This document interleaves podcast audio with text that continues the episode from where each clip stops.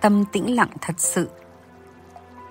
Khi tâm con đã tĩnh lặng rồi, thì những con sóng bên ngoài không còn ý nghĩa gì nữa. Nhưng tâm tĩnh lặng không phải là tâm không còn suy nghĩ. Đó là tâm đã hiểu sự thật, không còn thấy cái gì là thật nữa.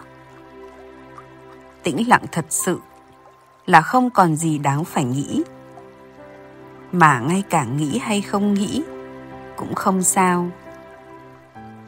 Bởi tâm tĩnh lặng vượt ra khỏi suy nghĩ. Khi tâm tĩnh lặng rồi, sóng có ầm ầm bên ngoài cũng không sao cả. Và cái chết cũng không còn sợ nữa. Bởi không có gì tổn hại hay chết thực sự.